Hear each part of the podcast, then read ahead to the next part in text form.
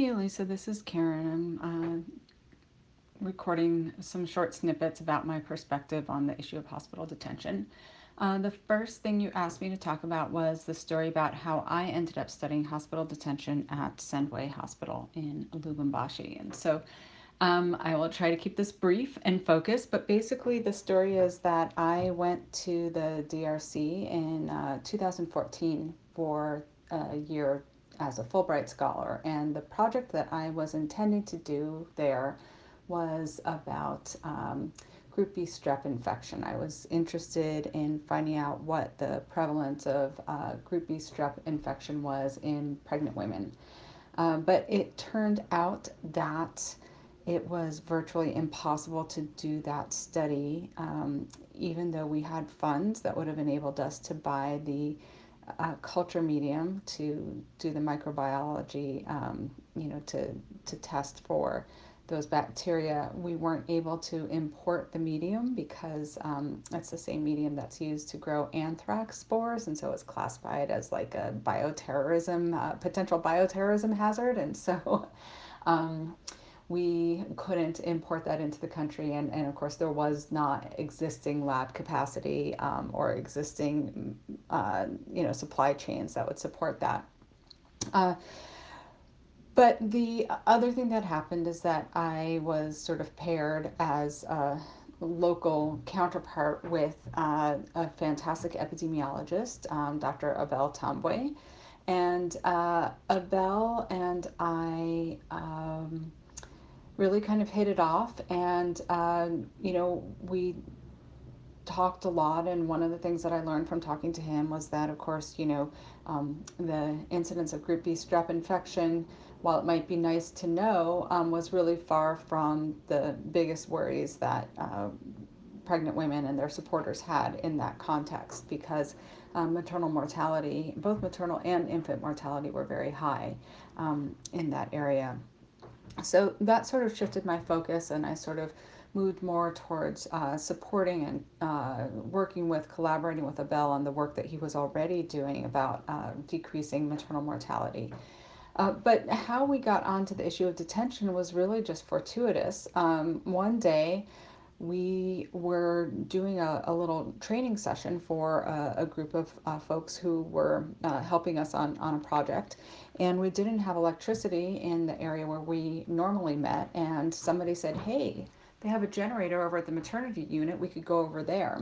and so we kind of packed up all our stuff and and uh, went over to the maternity unit and in uh, unused space that was sort of adjacent to one of the open wards we set up our laptops and our you know wi-fi router and everything and um, you know, started to do our training. Uh, but, uh, you know, while we were there, it sort of created a bit of a stir among the women who were on the ward. Of course, they were curious to see who all these people coming in were. And um, I, particularly as a white skinned foreigner, um, stood out and uh, attracted some of their attention. And, and these women started sort of addressing me directly. Uh, and they were speaking Swahili, the uh, local dialect of Swahili that's spoken in Lubumbashi, which is um, has a fair bit of other things mixed in, um, some Luba and some French, and so I actually don't understand it at all, um, uh, even though I can sometimes understand uh, East African Swahili. So uh, I asked someone, you know, what are they saying to me? And, uh, you know,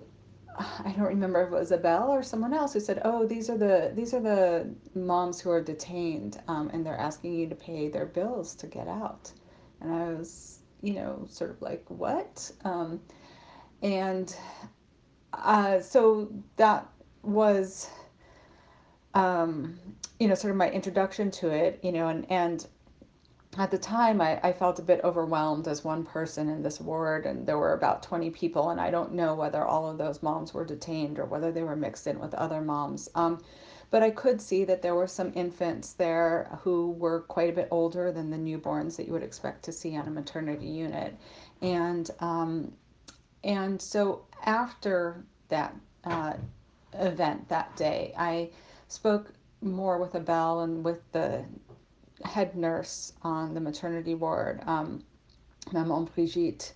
about this. And of course, my first instinct was, well, I've got to pay to get these women out. Um, and I asked Brigitte how much they owed, and she tallied up the bills, and um, it was pretty staggering. I mean, I don't remember exactly how many women it was distributed, uh, you know, over, um, but I know that it was several thousand dollars, and certainly more than I had on hand. Um, and and I also realized that if I did pay to free these women, that you know the following week more women would be detained, and um, and and I also was concerned about uh, you know for better or for worse, and and some of this you know I've sort of wrestled with myself as to whether this is some rationalization on my part, but um, for better or for worse, I thought you know this would also create a situation in which there was an incentive to detain moms because uh, if there's this foreigner, you know, perceived as wealthy, and certainly in that context, I, um, I was wealthy, uh, who is willing to come by, along and, and pay these bills, then, you know, um, uh, that just creates a, a sort of a self perpetuating cycle in which I might actually be um, enabling the situation that I was uh, hoping to um, curtail. Um, so we decided to take a different tack and um, to do a little bit more research to find out more about what was going on, what was the experience of this particular group of women who were detained at this particular hospital. And then through that, um, we also learned more about um, detention elsewhere in the DRC and in other parts of the world.